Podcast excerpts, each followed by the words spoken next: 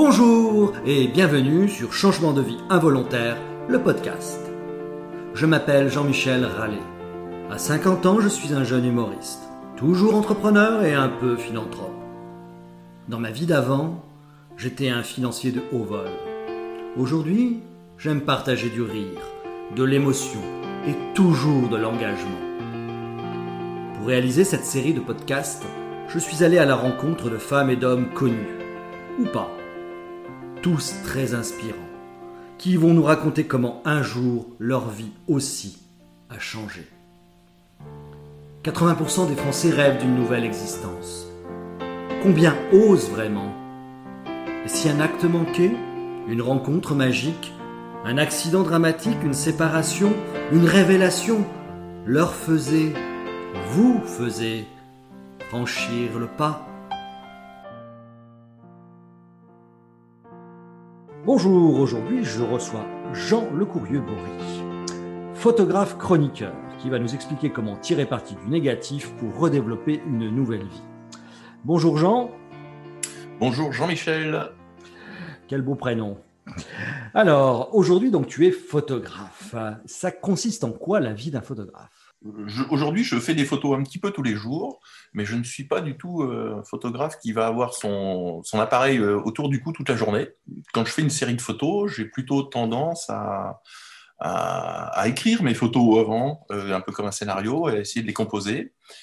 Donc, je dirais que la, vie du photographe, je, passe, beaucoup de temps, je dirais, à voir des informations à droite, des informations à gauche, à lire. Puis, je fais un amalgame de toutes les, toutes les informations que j'ai. Et puis, je vais essayer de faire des, photographies composées pour pouvoir traiter un thème d'actualité. Et quel type donc de, photos tu fais? À quoi ça ressemble? Et quelles sont les collections que tu as réalisées jusqu'à présent? Alors, j'ai alors la première la première collection de photos que j'ai faite, euh, qui s'appelle euh, un portfolio. Euh, c'est le nom qu'on donne à, une série. donc, un le premier portfolio s'appelait Petit Patron, et, et j'étais un petit patron avant. Et donc là, j'ai fait cette euh, série quand euh, j'ai perdu mon entreprise. Et j'ai retraité. Voilà, j'avais beaucoup de choses à dire parce que la vie d'un chef d'entreprise, c'est pas c'est pas à toi que je vais l'apprendre, mais c'est euh, c'est il y a des hauts, il y a des bas, il y a des différentes situations qui peuvent être très très diverses. Ça peut aller du contrôle fiscal aux relations qu'on peut avoir avec un banquier, enfin voilà, avec les salariés. Et, donc, j'ai traité ça en premier. Voilà. Relation avec un banquier, donc c'est la photo retrait bancaire, c'est ça? Voilà, ça c'était la photo retrait bancaire. Mais, euh, mais comme j'aime bien les banquiers, j'ai fait deux photos. Il y a une autre photo qui s'appelle également euh, Une banque en hiver. Donc euh, voilà, j'ai bien voulu marquer le sujet. Et puis j'en avais vu une autre, la cellule familiale. Qu'est-ce qu'elle raconte celle-là? Ça, ça correspondait à quoi pour toi? Alors la cellule familiale, c'est le, le chef d'entreprise qui, euh, qui est accaparé par son travail, par les ennuis et, et, qui a tendance à délaisser sa famille. Et donc, euh, ben, voilà, je dirais qu'en fait, il perd un peu une partie de sa vie finalement en se séparant de sa famille et en, consacrant tout son temps au travail. Donc ça, petit patron, c'était une grosse part de toi-même en fait. Ah oui, ça c'était la, c'est la série. Euh, alors, je sais que beaucoup de personnes ne veulent pas que je dise ça, mais j'en suis parfaitement conscient. Je crois que c'est, est-ce que c'est ma meilleure série? Je ne sais pas. En tout cas, c'est certainement la plus intime. Euh, elle évoquait vraiment ce que je ressentais à l'époque. Donc, il y a, on sent qu'il y a des sentiments, il y a de la sincérité, il y a, il y a de l'excès également. Euh, et, hum, parce que je, je, voulais vraiment, pas que ce soit caricatural, mais je voulais qu'on comprenne bien mes photos. Donc, bah, évidemment, on accentue un petit peu les, les situations dans ces cas-là pour que ce soit bien visible. Et, ça, euh, quand j'avais fait cette série-là, c'était vraiment une série au début qui était vraiment euh, personnelle et, un exutoire. J'arrivais à me reconstruire en faisant mes photos, puisque des fois j'avais de la peine euh, à l'intérieur de, moi, et, en l'exprimant, en exprimant ce qui me faisait de la peine en, photo, je, l'extirpais de mon corps. Et donc, en le mettant en image, je me suis dit, ah ben maintenant, ma, ma douleur, elle est ressortie. Et c'est vrai, hein, c'est incroyable. Hein. Même physiquement. Ah oui, oui, oui, je, je, ressentais physiquement un bien-être à, exprimer cette douleur. Et, quand je la voyais, je me suis dit, ça y est, elle est là, elle est plus, plus en moi. Et, ça se ressentait beaucoup. Et puis après, quand cette série-là, euh, qui, était vraiment un travail perso et qui ne devait pas sortir des, cartons, je l'ai montré à un ou deux amis pour un peu pour voilà dire voilà qu'est-ce que tu fais? Ben, je fais ça voilà et beaucoup de personnes se sont retrouvées dedans, pas forcément dans l'intégralité des photos. On dit mais oui, mais moi aussi je vis ça. et, et, et, me dit non mais il faut le montrer ça. Et je l'ai montré, je l'ai montré, et j'ai fait une première expo d'ailleurs, avec la personne qui avait été la plus touchée par les photos. Et puis là, il y a eu beaucoup de chefs d'entreprise qui sont venus. Et puis, et puis, pire que des chefs d'entreprise, toutes les personnes qui, euh, qui ont vu la sincérité qui euh, émanait des, des, photos, enfin qui étaient dans ces photos-là. Et, finalement, cette série a plu. Voilà. Euh, donc, donc l'art comme exutoire, c'est pas juste un cliché. Non. Un jeu de mots. oui, non. Alors, cette série, elle est même allée jusqu'au Sénat. Ah oui, alors ça c'était euh, fabuleux parce que finalement quand j'ai eu euh, toutes ces euh, voilà j'ai fait beaucoup d'expositions mais c'était des fois des, expositions presque privées parce que j'avais des des, clubs d'entrepreneurs j'avais des, des, syndicats des fois également d'entrepreneurs qui qui me demandaient ces photos là pour une AG voilà pour un événement et puis, euh, et puis également euh, dans, les, euh, dans des festivals photos. Elle m'a été également beaucoup demandé dans des festivals photos parce que le thème du patron qui souffre n'avait jamais été traité en photo. Et puis, j'avais postulé également parce que le Sénat organise tous les ans, en été, des, des, expositions d'artistes à l'orangerie, puisque les, les arbres sont sortis. Hein, et puis, donc, il y a une surface disponible couverte donc, qui accueille des artistes durant l'été, il faut postuler, voilà, et c'est le Sénat qui choisit euh, les artistes. Et, moi, je me souviens de ce coup de fil de, de la personne qui était au Sénat, qui travaillait, euh, donc qui était une fonctionnaire, hein, qui, qui m'a appelé, qui, mais qui avait assisté au dépouillement, hein, on peut dire un petit peu des dossiers. Et elle m'a dit ah ben le vôtre il est il n'y a pas eu de il y a pas eu vraiment de, de... il n'y a pas eu photo il n'y a pas eu photo, il n'y a pas eu photo. Il a dit voilà, le vôtre est sorti tout de suite. Le vôtre est sorti tout de suite. Ils vont, ils ont voulu parce qu'en même temps, c'était. Alors, artistique, je peux, n'aime pas euh, dire que mon travail est artistique, mais euh, on va dire, il y a une esthétique si on veut, mais le thème était vraiment, euh, était, correspondait bien à ce que voulez montrer le. Voilà. Donc, après Petit Patron, quels sont les autres thèmes que tu as, que tu as photographiés ou que tu as mis en photo? Alors, j'ai fait une série que je trouve euh, moins bonne, mais j'en parle aussi, puisque euh, voilà, et tout n'est pas forcément excellent. Une, série qui s'appelait Les Exaspérés, c'était que des personnes qui avaient un flambi sur la tête. Donc, on, pouvait reconnaître euh, sur ces personnes-là un fumeur, un prof, un ouvrier, un patron, enfin voilà, toutes les personnes de la société. Et c'était finalement le premier, la première période du quinquennat Hollande. D'accord voilà, et j'avais symbolisé avec un flambi parce que tout le monde s'attendait à avoir euh, une vie toute rose après euh, la, période 2008, euh, on va dire 2008-2012. Hein. Et finalement, c'est intéressant aujourd'hui euh, cette série n'était pas intéressante à l'époque parce que c'est une série qui, était finalement euh, euh, chaque photo était un peu identique. Finalement tout le monde s'était pris son flambi dans la tête. Donc, ça c'était amusant. Mais finalement aujourd'hui, on peut dire, on a marqué, j'ai marqué cette période-là parce qu'on parlait de, de, chroniqueurs. Et finalement, cette, cette période-là, j'avais marqué parce que tout le monde en avait pris plein la tête parce que on voulait essayer de résorber le problème de 2008 en très peu de temps et euh, ce qui fait qu'il y a une augmentation euh, des taxes et puis euh, des impôts ou du gel des salaires pour d'autres, enfin voilà, sur cette période-là. Donc aujourd'hui, je ressors quand même ces photos-là de temps en temps parce qu'elles marquent une période de l'époque. Et après, donc c'était Monsieur Mouton ah oui, voilà. Donc après, euh, donc il y a eu une période où les gens se sont mis à consommer, où on parlait un peu plus, enfin déjà, on en parlait avant, mais on parlait un peu plus de, d'écologie. Et donc j'ai traité ce thème-là par la, la, consommation euh, avec Monsieur Mouton, les aventures de Monsieur Mouton, euh, qui a un comportement grégaire, et puis avec des des industriels ou des publicitaires qui vont toujours pousser plus à la consommation pour faire comme le voisin. Hein. Et puis à la fin, je montre de cette série l'impact de la surconsommation sur l'environnement. Donc ça, c'est euh, les aventures de Monsieur Mouton. Après, il y a eu l'exposition, une autre série, un autre portfolio, euh, donc qui s'appelait À boire et à manger tout cru. donc, consommer sans modération. Voilà, donc, donc j'avais fait une métaphore avec une bouteille de vin et où je parlais de la, mondialisation. Alors j'avais une bouteille de vin, je prends, je prends une photo, la, photo la plus emblématique de la série, c'est une bouteille de vin qui, enfin, c'est des bouteilles qui sont, à, qui sont à un comptoir, mais elles sont en tant que client. Il y a une bouteille de vin, une bouteille de, vodka et une bouteille euh, de coca. Et le titre de cette photo, c'est Le bon, la brute et le truand. Euh, voilà, donc ça, c'était le. Voilà, c'est cette série-là. Et, la, fin de la série, c'est une bouteille où je critique la mondialisation. Et il y a une bouteille de vin donc de, Bordeaux avec un arrière-plan. On voit très très bien que c'est qu'on est à Saint-Émilion, parce qu'on reconnaît le clocher euh, et puis euh, l'étiquette de la bouteille est en chinois, et le titre c'est changement de propriétaire. Donc je passe d'abord par une métaphore pour revenir à la fin mhm. à quelque chose de très concret. Et ta dernière série en cours? Alors voilà, après j'ai fait une série euh, sur le Covid, euh, donc quand c'était le, moment. Une petite série, mais qui n'est jamais sortie pour l'instant. là, c'est moins drôle, mais c'était sur les attentats et puis un, prof qui avait, qui avait été agressé, enfin, et puis tué au mois de novembre. Et puis là, je suis sur une, euh, sur une dernière série euh, qui traite du, problème des, dégâts collatéraux de, du confinement ou du couvre-feu. Euh, donc évidemment avec le, côté sanitaire d'un côté où on est bien obligé de se protéger du virus, mais également tout ce qu'il y a derrière, tout ce que ça engendre, les dépressions, les, enfin voilà, tous les, tous les autres problèmes qu'on a. Donc ça, c'est traité dans la dernière série. On parlait tout à l'heure de chroniqueur, mais est-ce que tu as un acte politique quand tu fais tes photos? Euh, Alors, politique, non. Je pense que euh, c'est juste des thèmes de société que tout le monde peut voir à la télévision et que je retraite finalement, mais c'est pas...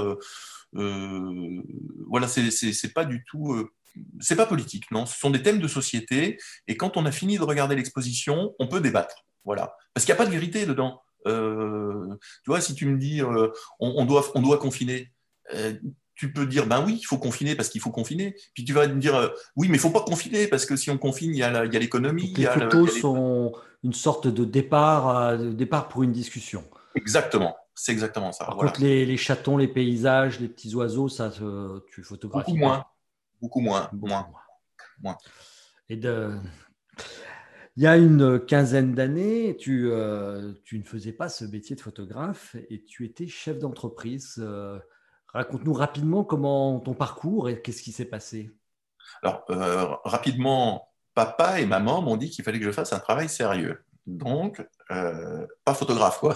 et tu aimais déjà la photographie et voilà, donc à l'époque, je voulais déjà être photographe. Donc, mais c'était quand même pas un métier correct. Alors, papa était pharmacien et euh, j'ai démarré euh, des études de pharmacie environ pendant six mois. Euh, et puis là, j'ai vraiment capitulé. ça me plaisait absolument pas. Alors, j'ai été opticien. Voilà, j'ai eu un diplôme d'optique, donc j'étais opticien pendant quelques années. ça m'a plu, ça m'a plu, hein, ça m'a plu parce qu'il y avait le côté création des magasins, j'en ai, eu plusieurs, création de magasins. Mais une fois que la phase de création était passée, euh, j'étais euh, voilà, il y avait plus euh, voilà, je, retombais encore dans une routine et ça, ça, ça me plaisait pas. Alors du coup, j'ai revendu mes magasins. Et puis, une fois que j'ai revendu mes magasins, je me suis dit, ah bah tiens, je vais reprendre une chaudronnerie, parce qu'il y a une chaudronnerie qui était à vendre dans mon coin. Rien à voir. Non, rien à voir. C'est, j'avais pas mis de lunettes ce jour-là, tu vois. Ouais, pas mis de lunettes, oui. Donc. Voilà. Et, donc, euh, je reprends cette chaudronnerie et là, c'était très intéressant parce que euh, c'était plus créatif. Parce qu'en fait, il y avait beaucoup de choses à, créer et qui changeaient tous les mois. Tu vois, l'opticien, il va vendre sa paire de lunettes tous les jours. Voilà. Là, tu veux fabriquer des wagons un jour, tu vas fabriquer des, cellules euh, euh, pour mettre du grain euh, un autre jour, tu vas créer des tourées, tu sais, ce qui déroule autour le, long de l'autoroute pour mettre la fibre ou, l'eau ou le gaz et tout ça. Donc tu vas créer des tourées. même là-dedans, j'ai réussi à être innovant parce qu'il y avait des astuces pour éviter des rotations trop, trop souvent de, de, ces tourées. Et puis après, fabrication de grues également. Et pour finir, euh, parce qu'il y a eu la crise, pour finir, ben, je me suis dit, ah oui, non, mais alors on va faire quelque chose de nouveau, on va faire un produit euh, propre à l'entreprise. Je vais fabriquer un immeuble, donc un immeuble tout corps d'État. Et euh, donc du jour au lendemain, je me lève, je me dis, ah, d'ailleurs, on fabrique un immeuble. Et là, je me suis entouré, architecte, bureau d'études, et puis, et puis je me suis lancé dans la fabrication d'un immeuble modulaire qu'on pouvait fabriquer en atelier. Même dans la chaudronnerie, toi, il y a quand même toujours cet aspect créatif, imaginatif développement de nouveaux produits. Donc ça, ça reste, c'est des choses qui, qui étaient ancrées en trois. Alors tu le développes aujourd'hui dans la photographie, mais là, tu le développais avec la chaudronnerie.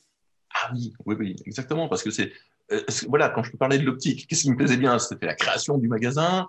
la chaudronnerie, euh, c'était la création de, wagons. on a fait des wagons en aluminium qui étaient différents des autres, parce que pas la même technique et tout ça. Euh, vraiment, c'était passionnant.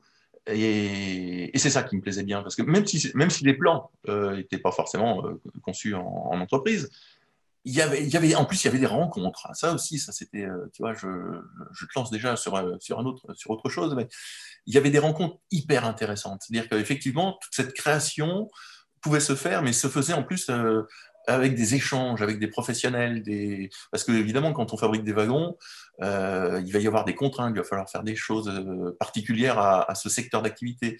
Et puis, quand il a, il a, fallu faire des grues, pareil, j'ai redécouvert d'autres choses. C'était toujours de la chaudronnerie, mais à chaque mmh. fois, il y avait des choses différentes. Et tout ça, c'était avec des professionnels. Euh, des gens avec qui on pouvait parler technique, euh, des fois il fallait trouver des astuces. Euh, tu vois, l'esprit était toujours en train de, tourner. Et ça, c'est génial, ça, ça, me plaît beaucoup. On sent la passion, on sent la passion. Et en 2008, qu'est-ce qui se passe alors? La crise financière Ouais, 2008, euh, début des problèmes, mais j'étais pas tout seul d'ailleurs. Hein. Mais début des problèmes, donc, euh, donc là, bah, il y a eu des euh, arrêts de, fabrication, des changements d'achat avec les clients, des clients qui ont voulu faire ça dans des pays à bas coût, d'autres où il y a eu des, bah, des arrêts de production vraiment liés à la crise directement.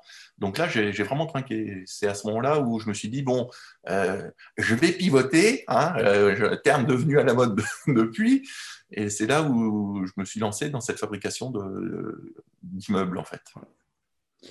Mais tu n'arrives pas, je dirais, à, à échapper à la. Est-ce que tu as fait un dépôt de bilan de l'entreprise? Qu'est-ce qui s'est passé in fine? Alors, je ne veux, pas, je veux pas rentrer dans les détails. non, on ne va pas rentrer dans les détails. Voilà, Mais j'ai eu une première chaudronnerie euh, donc, euh, qui a été obligée de. Voilà, j'ai déposé le bilan sur une, une, première euh, chaudronnerie et sur la deuxième, j'ai fait une cessation d'activité euh, parce que malgré tout, j'ai eu de la chance. Parce que des fois, on se dit, mais pourquoi est-ce que pourquoi est-ce qu'on tient aussi longtemps? Alors normalement, on tient aussi longtemps. Faut, faut pas tenir trop longtemps. Il faut savoir s'arrêter avant. Dans mon cas, euh, il y a eu un peu une exception. J'ai tenu trop longtemps parce que du coup, j'ai perdu de l'argent et j'aurais pas dû tenir aussi longtemps. Il aurait fallu que je prenne conscience que l'entreprise euh, n'était plus rentable et devait n'était plus rentable et certainement pour un long moment, j'aurais dû à ce moment-là arrêter. Et j'ai insisté, donc j'ai remis de l'argent personnel dedans. Et, finalement, j'ai sauvé les murs parce que en arrivant euh, vraiment euh, devant la porte du tribunal pour la deuxième fois, euh, quelqu'un a eu besoin, avait besoin de locaux comme les miens et finalement a loué mes locaux. Donc, bah, j'ai fait une cessation d'activité. Enfin, j'ai arrêté mon activité, on va dire, sans, trop de dégâts il y a eu les licenciements, il y a eu euh, tout le matériel qui a été euh, bradé, il y a eu. Euh, bon, ça a été une période compliquée. Hein, Et toi, comment tu l'as vécu personnellement alors cette, ah, bah, Très mal, hein, très, très mal. Surtout, surtout quand, en plus, je, reprends l'immeuble parce que cet immeuble-là, des fois on dit Ouais, tu étais opticien et tu es devenu chaudronnier, c'était un grand pas. Mais non, mais le pas le plus énorme que j'ai fait, c'est de passer de la chaudronnerie avec des plans qui étaient déjà préétablis par des. Mmh. Personnes, à une création propre. Et donc, du coup, je me suis infusé toutes les normes du bâtiment. Euh, donc avec les coupe-feux, les, les insonorisations, la ventilation, enfin tout ça. Et donc j'avais mis beaucoup, beaucoup, beaucoup d'énergie pour maintenir ma boîte. Je ne sais pas, je crois qu'un... Euh, je, me disais, je vais faire l'impossible pour sauver ma boîte. Et qu'est-ce qui était impossible? C'était de fabriquer un immeuble de A à Z sans avoir jamais touché une plaque de placo de ma vie. Quoi. Euh, et donc j'avais fait l'impossible pour sauver ma boîte, et malgré tout, elle plante, et, et, là, je disais vraiment épuisé, épuisé parce que déjà l'immeuble m'avait épuisé, épuisé parce que les licenciements, épuisé parce que perte de l'entreprise, tout ce que j'avais créé euh, partait en éclat. Hein. Donc ça a été. Euh, en fait, je voyais plus ce que je pouvais faire dans ma vie euh, après ça, hein, franchement. Hein. C'est quoi C'est la perte de projet ou c'est la perte du statut social qui te qui, qui te t'affectait le plus? Alors le statut, en fait, ça, j'ai jamais trop été. Euh, enfin, ça, ça, voilà, j'ai jamais trop eu la grosse tête. Jamais vraiment. Non, ça, je veux pas trop. Euh, non, c'était. Euh, c'est tout ce que je voulais créer. Je pensais que quand on créait, tu vois, c'était un peu des clichés, hein. Ah, tu vois, on revient toujours à la photo quand même. Hein. On revient toujours à la photo, ouais. Mais pour moi, en fait, on, commençait comme je l'avais vu faire mes parents tu commençais ta boîte petit, et puis tu, grossissais, puis tu rachetais, et puis tu, faisais euh, du développement, et puis à chaque fois tu augmentais, tu augmentais, et puis tu arrives à la fin de ta vie, puis tu avais une belle boîte, et puis tu avais réussi, quoi, tu vois. Et moi, pour moi, c'était ça le schéma euh, d'un entrepreneur qui réussissait. C'était au fur et à mesure, tu vois, on montait, on mettait les, briques les unes sur les autres, et puis on construisait le mur, et voilà. Et, et, là, je me suis aperçu que non, en fait, c'était euh, là, en fait, ben, le mur est tombé à un moment, mmh. voilà. Et là, c'est quoi? Tu tombes, toi, au fond de la piscine? C'est. J'ai touché le fond de la piscine. Et, concrètement, ça, se matérialise comment? Bah, Je me suis dit, bah, si, si, en fait une entreprise doit être créée comme ça, petit à petit, brique par brique, je me suis dit, tu arrives à 43 ans, le mur est tombé. Je me suis dit, mais je ne peux pas trop reconstruire. J'avais, euh, j'avais mis toutes ces pierres une par une depuis, euh, depuis 15 ans déjà. Euh, c'est presque 20 ans même. Je me suis dit, mais je ne peux pas reconstruire le mur, ça y est, c'est mort. quoi. Combien de temps il m'a fallu déjà pour bâtir tout ce que j'avais Et tout s'est effondré en, deux ans, quoi, parce que évidemment, j'ai fait durer le plaisir. Hein. Bah, le jour où j'aurais dû fermer, le jour où j'ai réellement fermé, euh, ça a été, euh, ça a été une agonie, hein, en fait. Hein. Donc, ça a été chaque jour une, une, journée de souffrance. Donc, et ça pendant deux ans. c'est long. Hein. Et là, donc, qu'est-ce qui se passe? Alors, tu te refermes sur toi, tu te Comment ça, concrètement, comment ça va se passer? Bah, Là, je ne savais plus trop quoi faire parce que pour moi, j'avais plus envie de vivre. Euh, alors évidemment, c'est dit comme ça. Ah, quand même. Ouais, ouais, parce que je savais plus trop quoi faire moi à ce moment-là. Euh... En fait, c'est pas financièrement parce que financièrement, entre guillemets, j'ai j'ai pas euh, trinqué comme d'autres auraient pu trinquer, mais j'avais plus envie j'avais plus l'envie, quoi. Je me levais le matin, j'avais plus d'envie. Enfin, je me levais pas d'ailleurs, c'est carrément plus simple. Je restais dans mon lit toute la journée et j'écoutais de la musique, je faisais rien, j'étais en ruine, quoi. J'étais en ruine. Qu'est-ce que tu écoutais quoi là comme musique? Euh, J'écoutais euh, des trucs pas drôles. et maintenant le soir,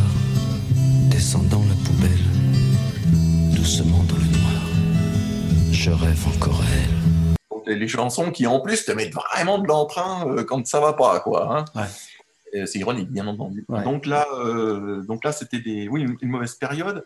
Et, c'est sur, euh, et puis j'avais plus de quoi, j'avais plus de quoi alimenter le cerveau. Tu vois, donc ça, un cerveau vide, c'est malheureux. Et ta femme dans, dans cette histoire, qu'elle t'a, parce que souvent il y a dépôt de bilan ou cessation d'activité, divorce, ça va souvent ensemble. Toi, qu'est-ce qui oui, donc mon épouse est toujours restée à mes côtés, donc ça c'est aussi une chance. Euh, en revanche, euh, je dirais comme, comme, on avait vraiment créé tout ensemble, euh, bah, du coup on était en train de partir tous les deux dans, la dépression. Et là, ça m'a aussi fait un, un, comment dire un électrochoc parce que je voulais pas la voir partir avec moi. C'était ça, c'était pas sympa parce que vraiment elle a été courageuse et c'était pas voilà. C'est aussi ce qui m'a fait réagir. Et à, partir de ce moment-là, je me suis dit, euh, parce que, mais, ce qui est marrant, c'est que là, c'est dit en 30 secondes, mais ce temps de réflexion a demandé des jours, parce que quand tu es au fond, tu vois plus rien, plus rien, plus rien, tu es bloqué dans, ton, dans, dans le noir, quoi, en fait. Hein. Et je ne sais pas pourquoi, il y a un moment, je me suis dit, mais euh, attends, dans ma vie, je n'ai jamais voulu être opticien. Quand j'étais gamin, je n'ai pas voulu être opticien. Euh, est-ce que je voulais être chaudronnier? Je ne sais même pas ce que c'était qu'être chaudronnier. Donc, non, et, et, je suis revenu à me dire, non, mais ce que je voulais faire, c'était de la photo. Je dis, mais attends, mais euh, là, il y a, un truc à faire. Quoi. Enfin, je veux dire, c'est, le euh, déclic. C'est le déclic. C'est le déclic. On n'en sortira pas de cette photo. On n'en sortira pas. On sortira pas. Donc, euh, donc eh bien, je me suis dit, ça, la photo, je peux en faire. Ça coûte pas très cher. Tu reprends un appareil photo. Et puis, et puis j'ai commencé à faire des photos. On va dire, tiens, on parlait de chatons et de coucher de soleil. J'ai un peu commencé par ça. Et puis, euh, j'ai fait également un peu de labo, parce que quand j'étais jeune, c'était surtout en labo. Je voulais faire euh, des tirages. Et puis, bon, bah, il me fallait quand même de la matière pour pouvoir faire mes tirages, euh, mes tirages dans le labo. Donc, bah, c'est là où j'ai fait mes photos de, patron qui perdait sa boîte, finalement. À partir de ce moment-là, j'ai montré donc les photos. Et puis, comme ça a plu, et eh ben, je me suis dit, bah, finalement, j'ai fait on, m'a proposé l'exposé. Je me suis dit, bah, je vais continuer un peu dans le même dans la même lignée. Et puis, euh, et, cette série des patrons que j'avais faite par hasard, donc euh, dans le désordre, puisque ce que je voulais exprimer, c'était un petit peu tout ce qui se passait dans la vie d'un patron. Donc, comme je te le disais tout à l'heure, euh, il y a un moment, j'allais prendre la photo sur les banques, un moment sur le, code du travail, un autre moment sur la réussite aussi, sur la fin, enfin, sur la fin, parce que j'ai fait des photos de la réussite sur la fin, parce que je, me, revigorant, je, faisais des photos de plus en plus dynamiques à la fin, quand j'arrivais sur la fin. Et puis, et puis les photos également bah, des 3D, des divorces, des dépressions, des pots de bilan, parce que même si, si je n'ai pas divorcé, ma famille a quand même trinqué. Et, quand j'avais toutes ces photos, ça faisait un gros rack. Et je me suis dit, c'est complètement inexploitable. Mais j'étais content parce que mm. euh, ça m'avait permis de m'exprimer hein, et de, voilà, de ressortir ce qui était euh, en moi. Et puis après, je me suis dit, mais non, mais attends, mais il y a peut-être moyen d'exploiter quand même ça en bricolant et en mettant ça dans un certain ordre. Ça va être de la création d'entreprise jusqu'au dépôt de bilan. Et là, du coup, les photos prenaient naturellement leur place. C'est-à-dire qu'on voyait la dégradation au fur et à mesure de ce qui se passait, avec euh, bah, justement, je parle aussi de la délocalisation, euh, qui est, je dirais, la photo qui fait un peu la bascule. Et puis, j'arrive, euh, j'arrive à mon dépôt de bilan. Et là, bah, je les présente comme ça. Et là, les personnes qui regardaient l'exposition voyaient bien l'évolution de la série. Donc ça, c'était intéressant parce que par hasard, j'ai trouvé qu'on pouvait créer une narration avec une série de photos. Bon, si on devait refaire un petit flashback donc, de ces 15 dernières années, est-ce que finalement tu te dirais que ce qui s'est passé, euh, c'est un mal pour un bien et qu'aujourd'hui, finalement, tu, es revenu à tes premiers amours? Alors aujourd'hui, euh, bah, évidemment, après on réfléchit, tu sais, je vais avoir 50 ans, dans 6 mois j'ai 50 ans, hein, donc à un moment, évidemment, tu fais un peu le point. Et, et là, je me suis dit, bon, je voulais être photographe quand j'étais jeune. J'ai été photographe un peu moins jeune jamais j'aurais eu, euh, tu vois, comme on disait, je suis photographe euh, chroniqueur, mais ce n'était pas une intention au départ. Hmm. C'est qu'en fait, ça s'est construit euh, depuis. Mais est-ce que je ne serais pas tombé dans le piège, si j'avais démarré trop tôt la photo, finalement, de faire comme les autres? Parce que pas d'expérience, parce que pas de, pas de vécu. alors finalement, aujourd'hui, je trouve que c'est plutôt bien d'être photographe comme je le suis, parce que finalement, je fais des photos qui me plaisent. Euh, et ça, j'aurais pas pu le faire sans tous mes déboires. Donc finalement, euh, euh, et, comme aujourd'hui j'expose quand même en photo, je tourne. Hein. Enfin bon, en période Covid, ça s'est un peu calmé, mais j'expose quand même très régulièrement. J'ai beaucoup de contacts avec le public. je suis épanoui. Donc là, aujourd'hui, je suis finalement. C'était peut-être, il fallait peut-être faire tout ça pour être photographe. Merci pour ce beau témoignage.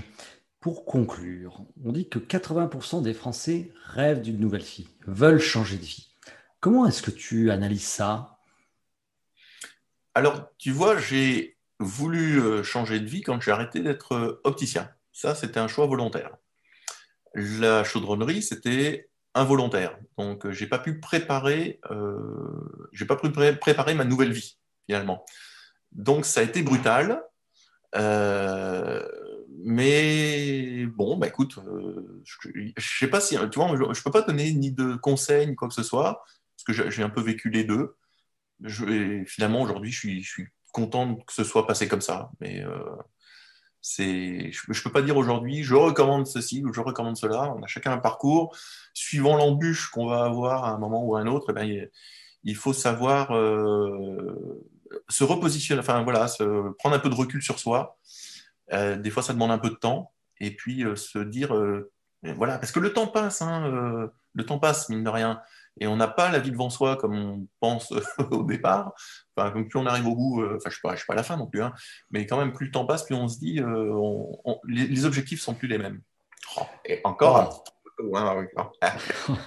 bon, donc sur ces sages paroles d'un futur quinquagénaire, nous allons nous quitter. Et eh ben écoute, au revoir Jean. Et puis à bientôt.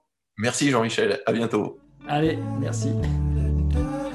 Peut-être que je suis fou de croire qu'il me restera toujours de quoi, toujours de quoi changer de vie.